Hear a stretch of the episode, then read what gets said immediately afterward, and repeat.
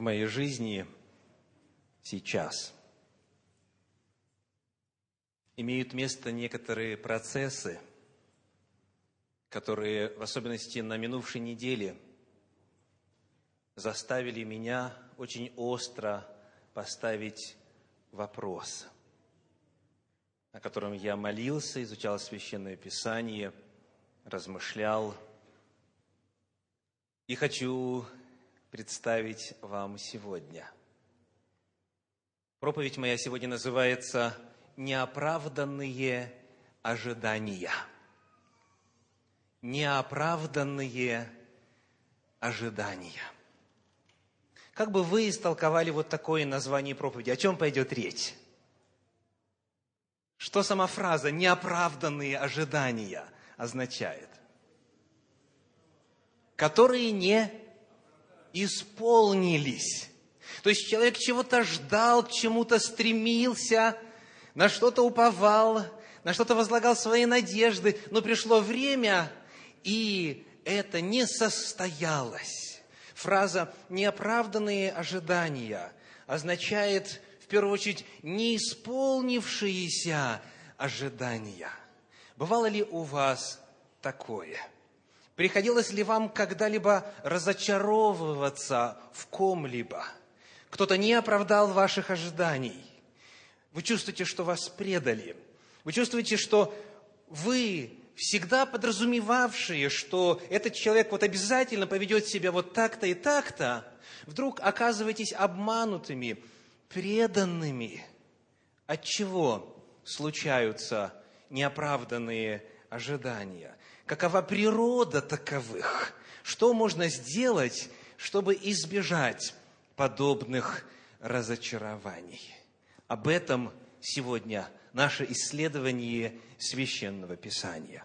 Я приглашаю вас в первую очередь открыть, если у вас Библия с собой, в формате или книги, или свитка, или э, приложения электронного к устройству, которое вы используете для чтения, будь то телефон или планшет и так далее, либо можно просто смотреть на экран. Но я приглашаю вас прочесть вместе из четвертой книги «Царств», из пятой главы, стихи с 9 по 12. Четвертая книга «Царств», пятая глава, стихи с 9 по 12.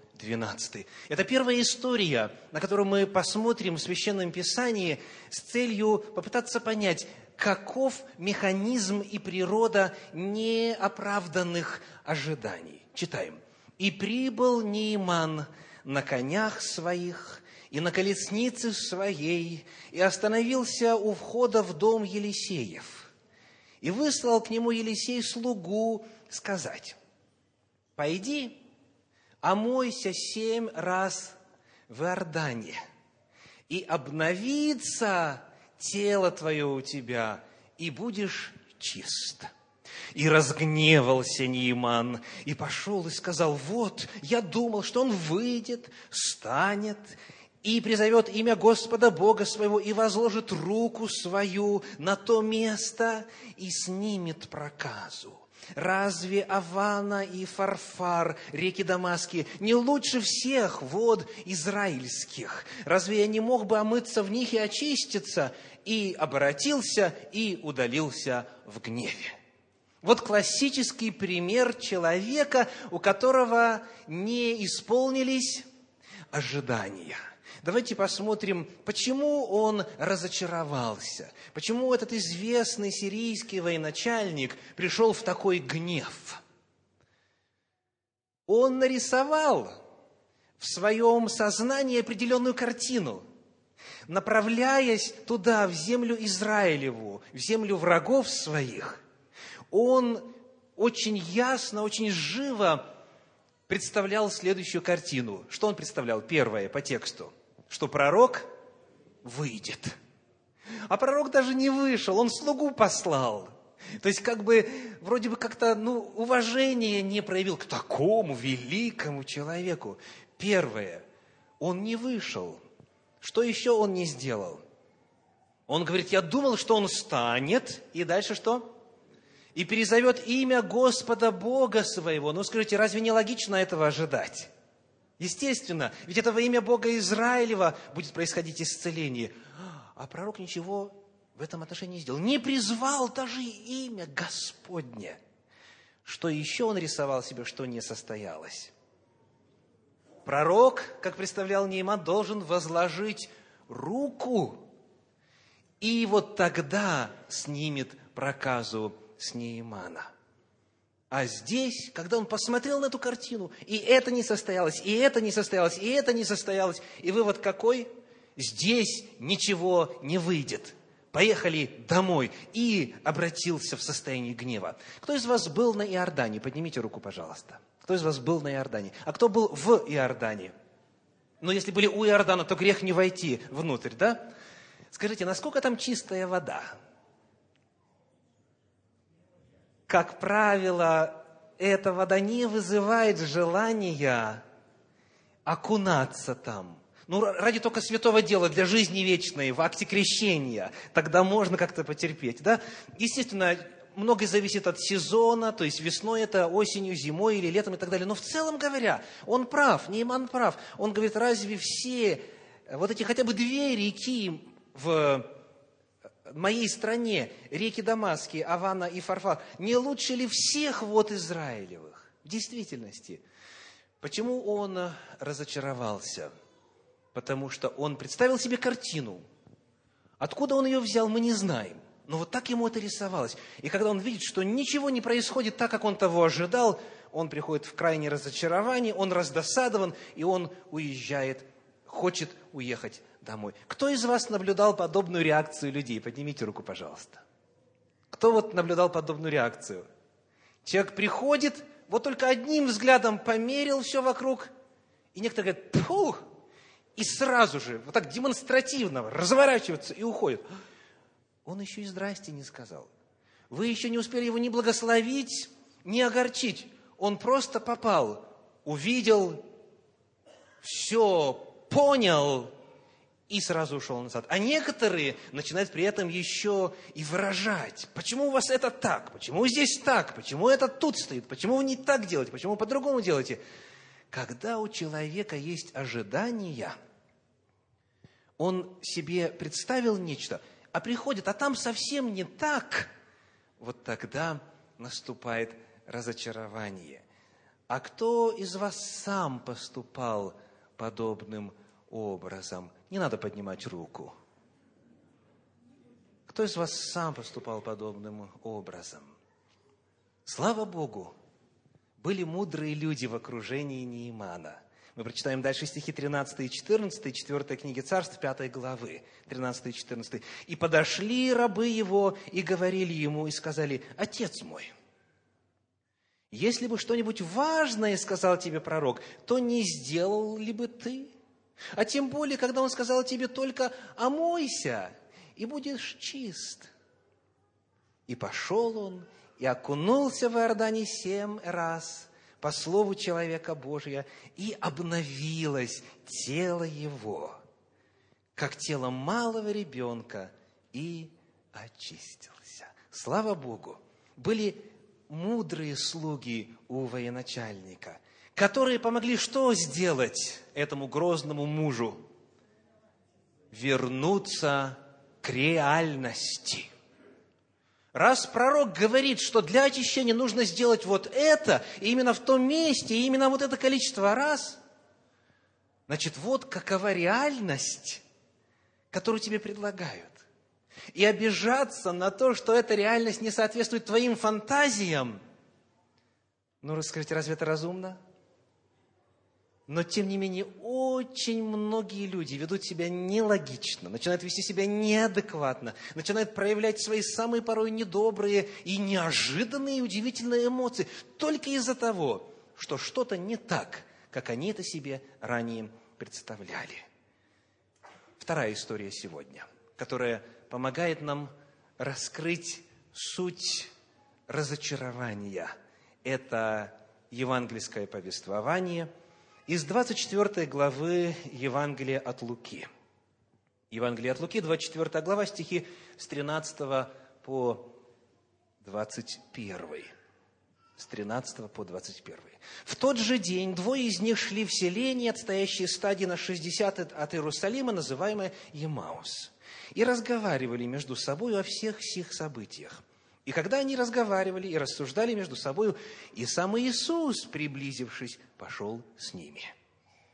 Но глаза их были удержаны, так что они не узнали его. Он же сказал им, о чем это вы, идя, рассуждаете между собой, и от чего вы печальны. Это каково состояние учеников? Печальны. Один из них именем Клеопа сказал ему в ответ, «Неужели ты один из пришедших в Иерусалим, не знаешь о происшедшем в нем в эти дни?» И сказал им, «О чем?» Они сказали ему, что было с Иисусом Назарянином, который был кто? пророк, сильный в деле и слове пред Богом и всем народом, и как предали его первосвященники и начальники наши для осуждения на смерть, и распяли его. И вот ключевой стих. «А мы надеялись было» что Он есть тот, который должен избавить Израиля, но совсем тем уже третий день ныне, как это произошло. Еще одна история великого, одного из величайших в истории спасения разочарований. Ученики Иисуса Христа говорят, а мы надеялись было. О чем свидетельствует эта фраза? Они перестали верить в то, что Иисус Христос есть действительный Мессия. Они перестали верить то, в то, что Он и является исполнением древнейших пророчеств – о помазаннике, о Машехе, о Мессии для Израиля. А мы надеялись было. И вот, когда мы задаем вопрос, а почему было? Почему они не восприняли реальность, каковой она была? То подсказка есть непосредственно в 21 стихе. Они говорят о своих представлениях о Мессии. Скажите, что 21 стих говорит? Чего они ожидали в контексте пришествия Мессии? он должен, слышите, он должен избавить Израиля. Слово «избавить» очень интересно. И, к сожалению, синодальный перевод не вполне передает смысл подлинника. В оригинале же, в древнееврейском, здесь используется глагол «лютроомай». И «лютроомай», согласно словарному значению, говорит «освободить», «дать свободу в контексте освобождения из рабства, в первую очередь. То есть базовое значение этого слова – это именно он должен освободить Израиля, он должен вывести Израиля на свободу. Ну и мы все знаем от кого?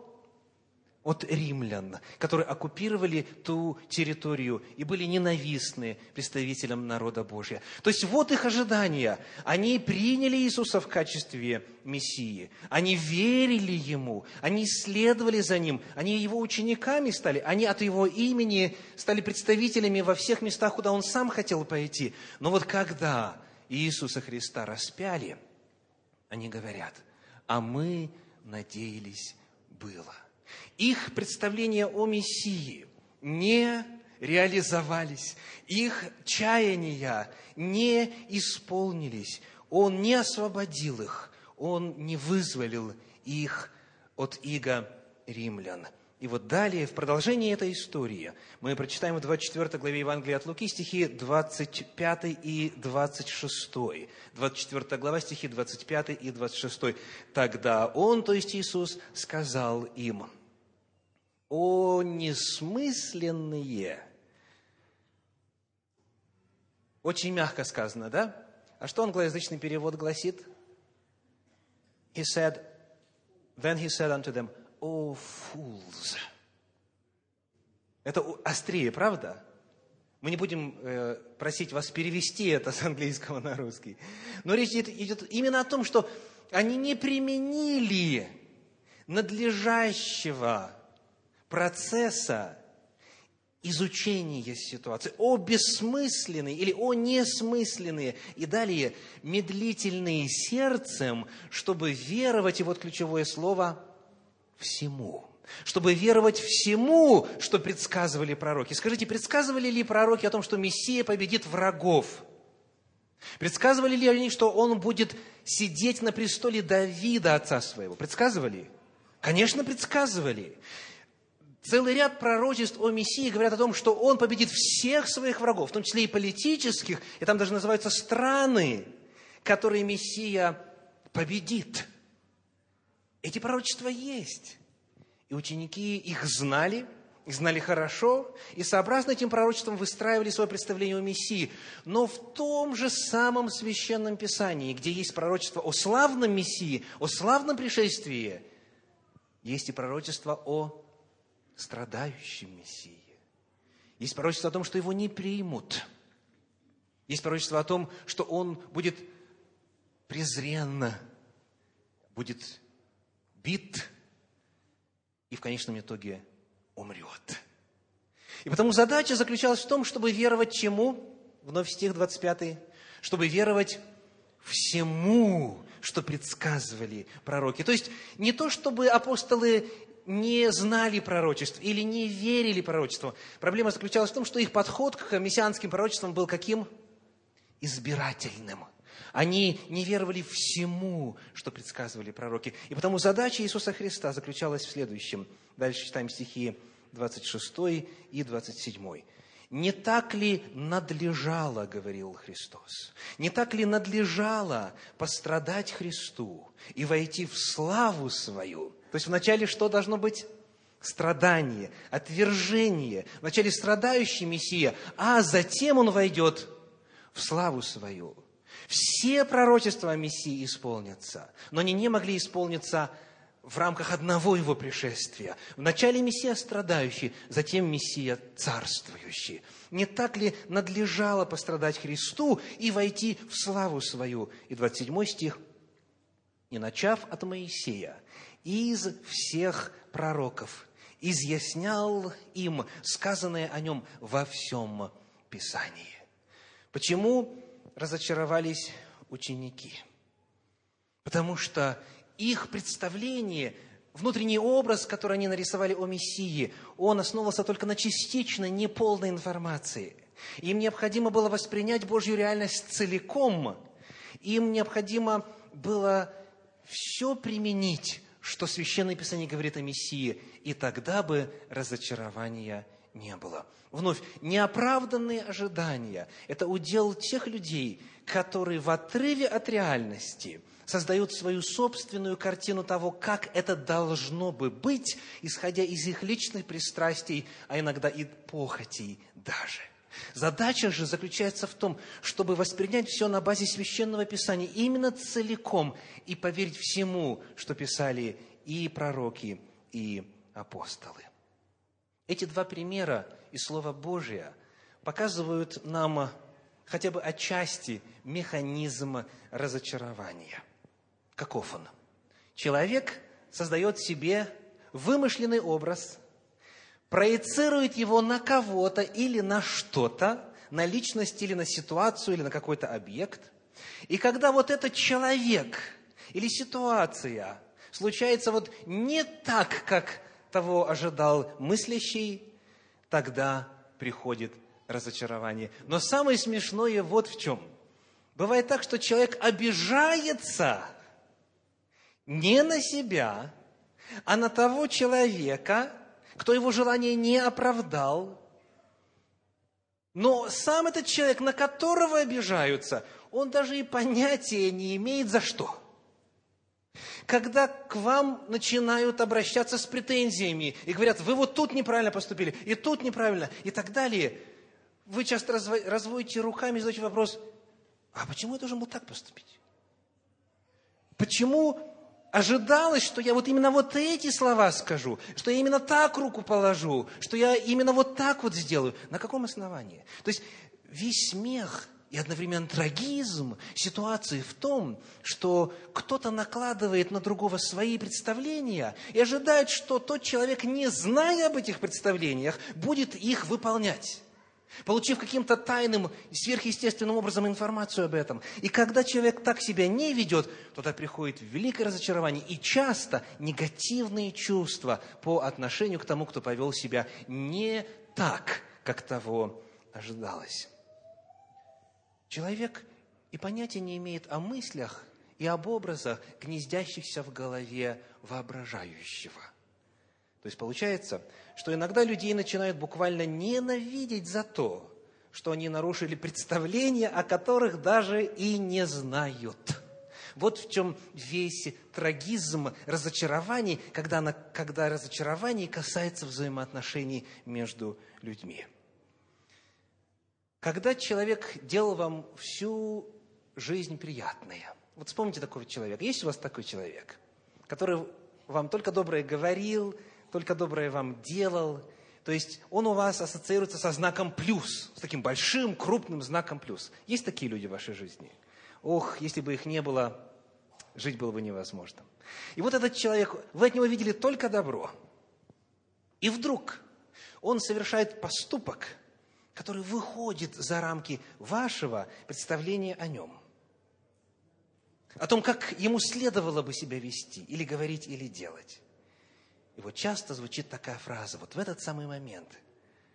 Теперь я знаю, каков он или она на самом деле. То есть всю жизнь человек вам делал доброе, благословлял, помогал и так далее, и так далее, в чем бы это ни выражалось. И вот вдруг он делает что-то одно, что выходит за рамки вашего представления об этом человеке. И вот часто звучит в такой ситуации вот такая фраза. «Теперь я знаю, каков он на самом деле». Или «Он показал сегодня свое истинное лицо». Говорят в ответ на всего-навсего одну ошибку – а часто это и не ошибка вовсе, и не грех вовсе, а просто нарушили стереотипы человека, который теперь наполнился негативными чувствами по отношению к своему ближнему. Происходит искажение реальности. Вот в чем проблема. То есть получается так, все то доброе, что он делал вам многие годы, это было как бы не на самом деле – может быть, притворно, может быть, еще как-то, но он просто такую роль играл. А вот та единственная негативная составляющая в его поведении, которую вы воспринимаете как негативную, а которая таковой, может быть, и не является вовсе, она представляется как то, что этот человек представляет собой на самом деле. Вы чувствуете диспропорцию? Это крайне несправедливо. Это противоречит объективности оценки ситуации, но тем не менее это происходит постоянно. Стоит сделать что-то не так, и вот мы теперь знаем, каков он на самом деле. А если взять и положить на чашу весов вот этот один негативный поступок или воспринимающийся негативным, и все то остальное, что было доброго в их взаимоотношениях, что перевесит? Доброе. Всего один эпизод – может быть, одно слово, может быть, один поступок, может быть, прошел мимо, не поздоровался и так далее. Сколько приходится в пасторском служении решать вопросов, которые именно вот так, как бы из ничего вырастают. И часто бывает только из-за одного. Человек сделал не так, как того ожидали. Итак, на практике вот эти неисполнившиеся, неоправданные ожидания – могут касаться разных сфер жизни. Больнее всего, конечно, они даются в сфере человеческих взаимоотношений. Возьмем женихов и невест. Мне радостно было видеть, что их в вашей церкви много. Можете ли вы указать перстом, кто тут жених, кто невеста? У нас тоже молодежь приехала, чтобы нам знать, кто на выданье. Или или так нельзя спрашивать? Ага, спасибо, спасибо. Кто-то вот так вот показывает. Вот женихи и невесты. То есть молодые люди, девушки, готовящиеся вступить в семейный союз. Начинают с чего? Молодые люди, с чего вы начинаете этот поиск? В такой, как говорится, почтенной аудитории, естественно, не так все происходит. Но вот у других происходит так. Создается воображаемый образ. Молодой человек начинает создание в своем сознании идеала.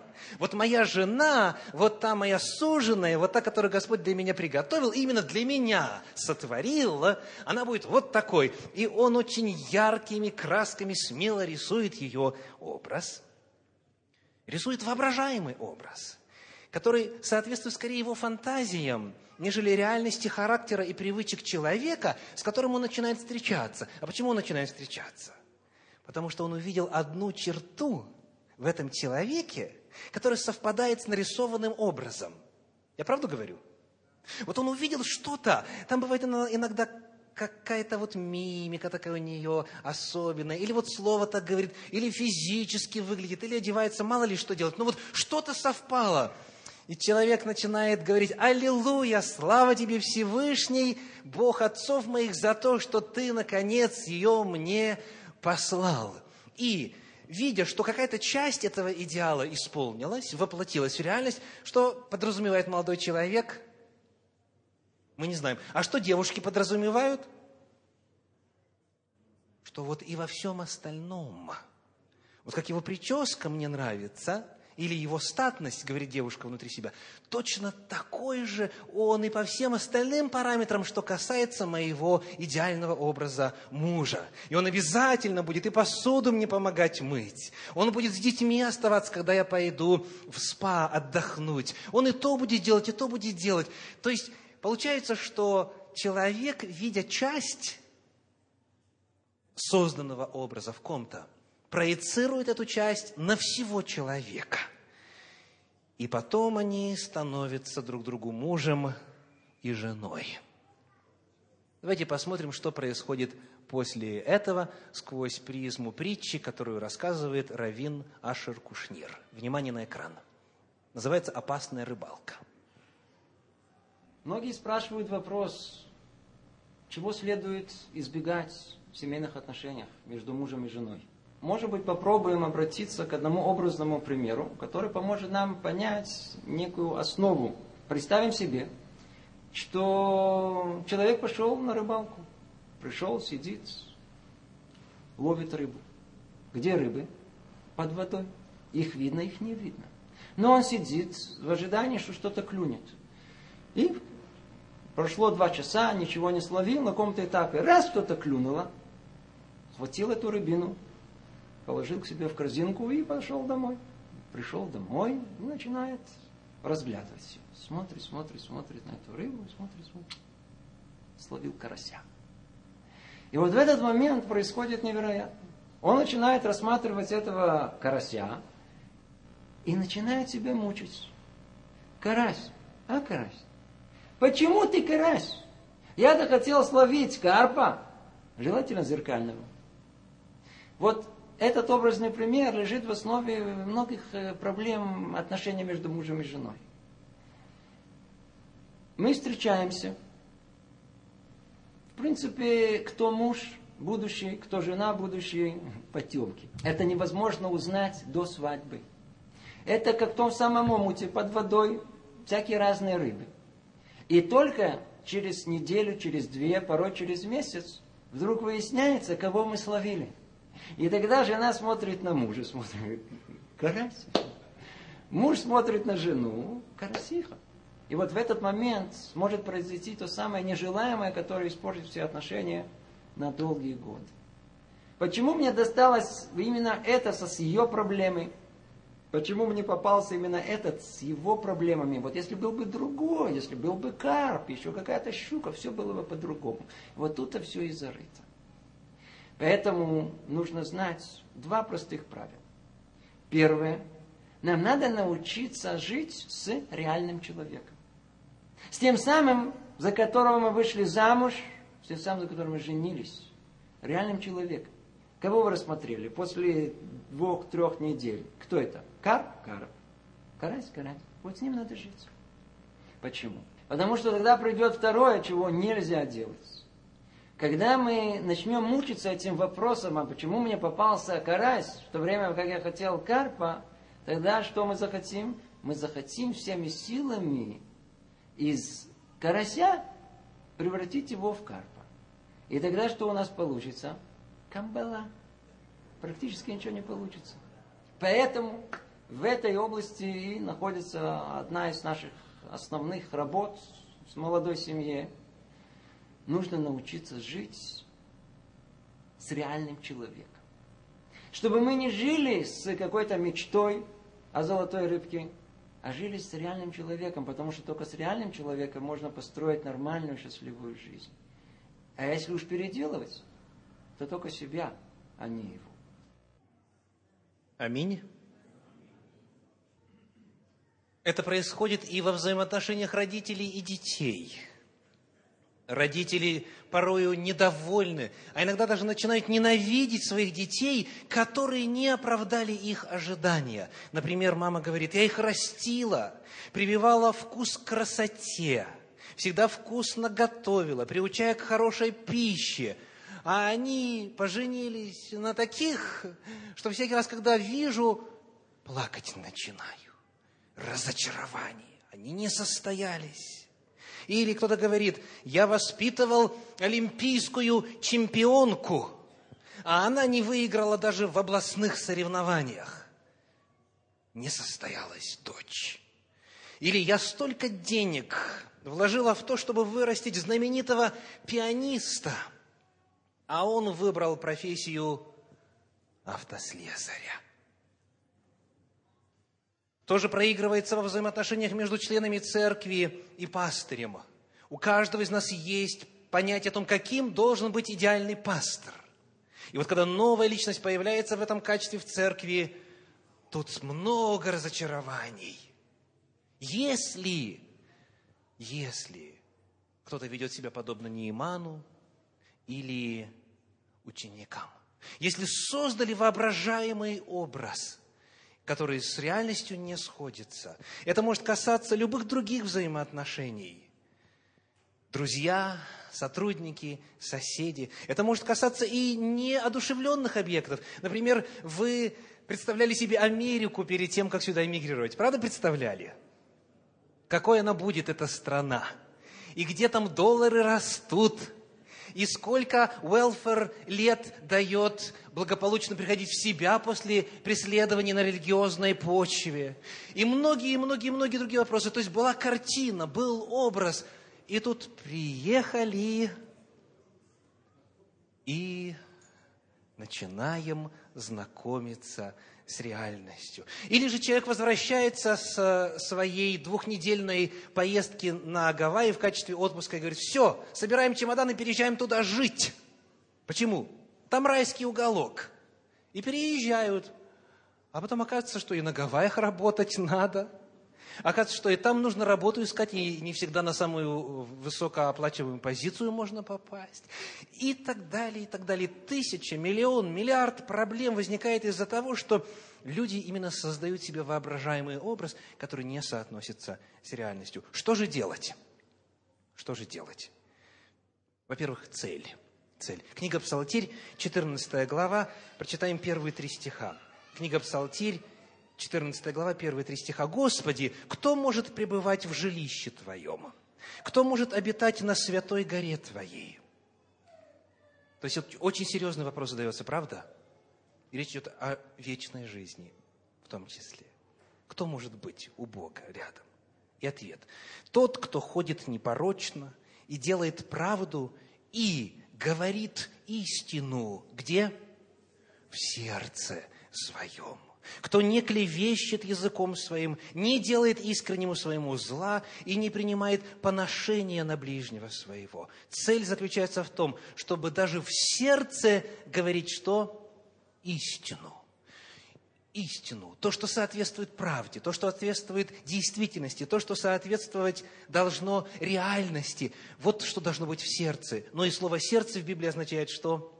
Внутренний мир человека, его сознание, мысли, вот ту самую внутреннюю составляющую естества каждого человека. Поэтому наша цель, вместо того, чтобы создавать воображаемый образ, не торопиться, повременить с формированием своего мнения, отталкиваться от реальности. То есть следует проверить, обусловлены ли реальностью мои представления, верны ли мои ожидания – есть ли у меня право этого ожидать? Почему этот человек должен поступать именно так? Обоснованы ли мои представления и ожидания воли Божьей? И мерилом здесь может быть только Священное Писание. И чтобы вот помочь создать реальное представление о реальности, здесь нам может пригодиться совет, который очень часто повторяется в сериале для детей. Есть такой сериал, э, который зовется Kid, I mean, Sid the Science Kid. Знакомы?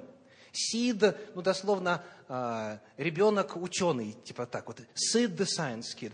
И вот там, э, когда деткам рассказывают о том, как что устроено и прочее, вот одна фраза часто у них повторяется, это как лейтмотив. По-английски звучит так. Asking questions is a good way of getting answers. Просто.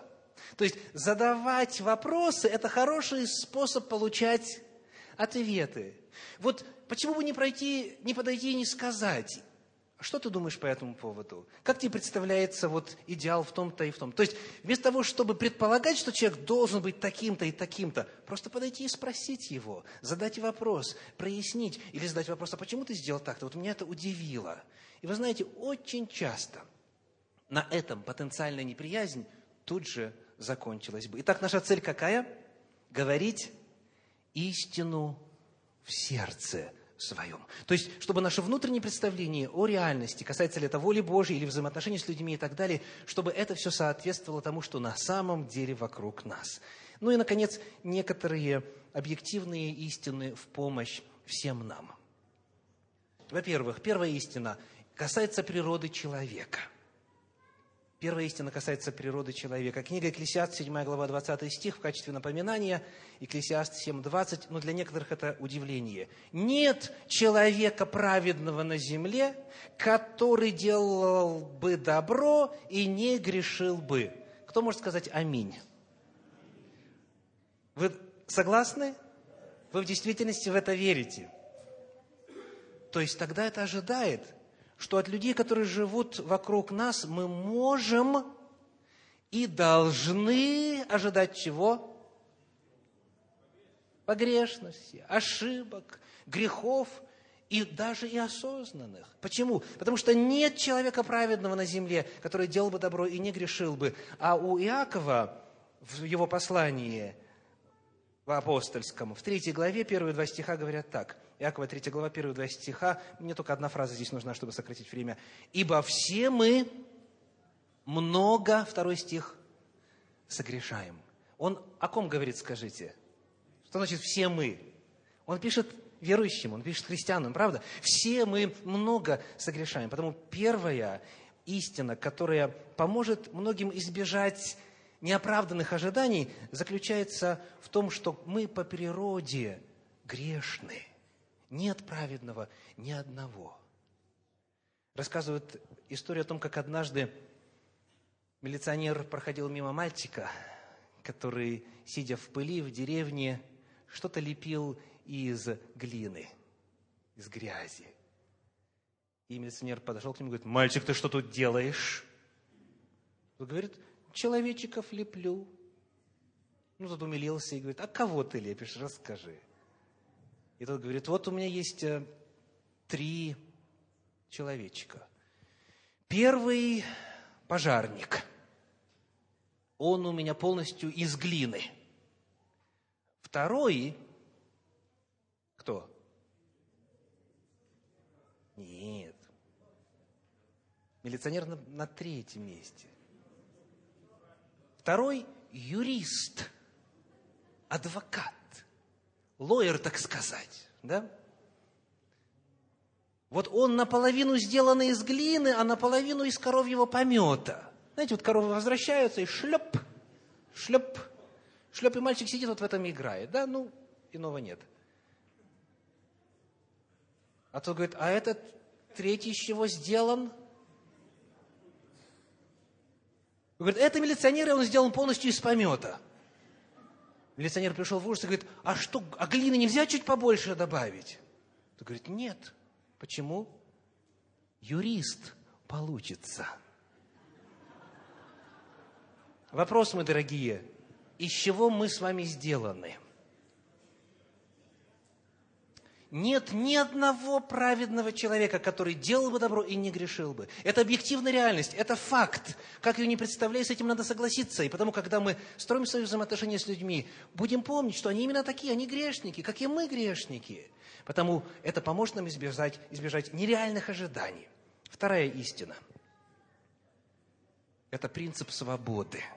Принцип свободы. Он провозглашен на страницах Священного Писания неоднократно. Например, книга Второзакония, 30 глава, 19 стих, Второзаконие 30, 19. «Во свидетели перед вами призываю сегодня небо и землю, жизнь и смерть предложила тебе, благословение и проклятие. Избери жизнь, дабы жил ты и потомство твое». Бог именно предлагает, а человек выбирает. Человек создан свободным, в том числе и в нравственном отношении с существом. И он создан свободным в принципе по решению и всяких иных вопросов. Человек волен поступать так, как считает нужным. И Бог с этим считается. Когда наши прародители Адам и Ева, Ева нарушили волю Божью, Бог с этим считается. Когда на протяжении всей истории израильского народа народ не слушался Господа, Господь с этим считался. И мы должны считаться тоже. Ну, вот такая банальная иллюстрация. Как вы меняете наволочку на подушке? Вот когда вот уже прошло, там у кого несколько дней, несколько недель, там, или у кого несколько месяцев, да, уже чувствуете, что белье надо поменять. Как вы вот это делаете? Как вы меняете наволочку на подушке? Представляете, кто-то переворачивает ее наизнанку. Ту же самую имеется в виду? От запаха, как говорится, невозможно будет отделаться, но зато выглядит по-другому, да? Я говорю сейчас вот о людях, которые такие вот чистую используют. Некоторые делают так. Они берут и надевают наволочку на подушку. То есть вот она подушка, и на нее надевают наволочку. А другие делают по-другому. Они опускают подушку в наволочку. Теперь вопрос другой. Скажите, нитку вы надеваете, продеваете в иголку или наоборот держите нитку и на нее нанизываете иголку? Давайте проголосуем. Значит, кто нанизывает иголку на нитку? Поднимите руку. Да вы что? Хорошо. А кто нитку пытается продеть в ушко? Поднимите руку. Большинство. О, вот это да. А правильно ли вы поступаете? А как правильно надо делать?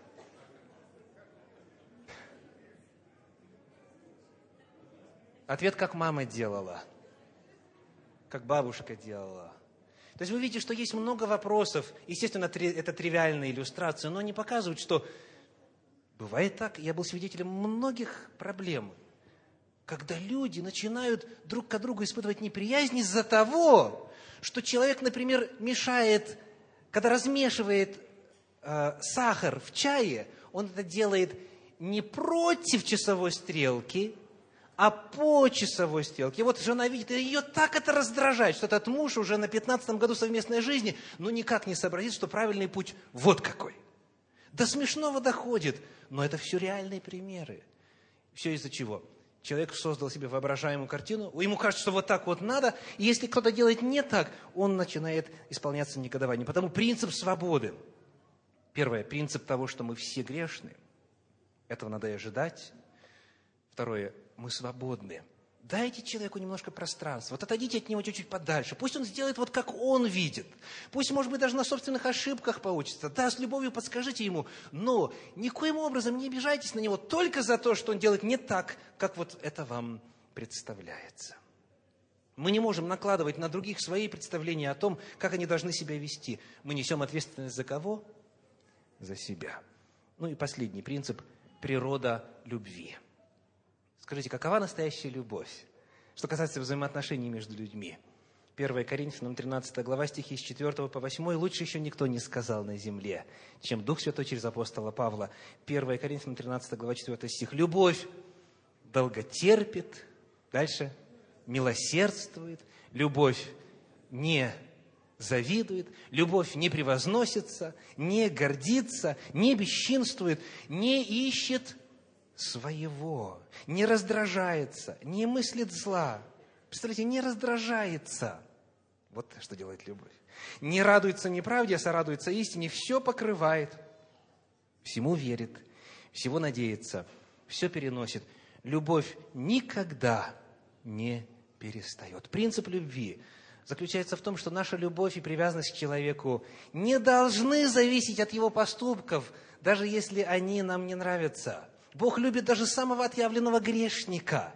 хотя тот идет против его воли. Наше чувство, наше отношение к человеку не должно меняться в зависимости от его поведения. И тем более тогда, когда мы сами эту, э, этот сценарий для него придумали. Итак, наша тема сегодня – неоправданные ожидания. Последний отрывочек, послание к римлянам, 15 глава, стихи с 1 по 3 и 7. 15 глава, с 1 по 3 и 7. «Мы, сильные, должны сносить немощи бессильных и не себе угождать. Каждый из нас должен угождать ближнему во благо, к назиданию. Ибо и Христос не себе угождал, но, как написано, злословие злословящих тебя пали на меня. Посему, седьмой стих, принимайте друг друга, как и Христос принял вас в славу Божию. Какими вы вошли в эту славу? Были ли вы достойны этой славы? Поступали ли вы так, как Господь того хотел? Каков Его идеал?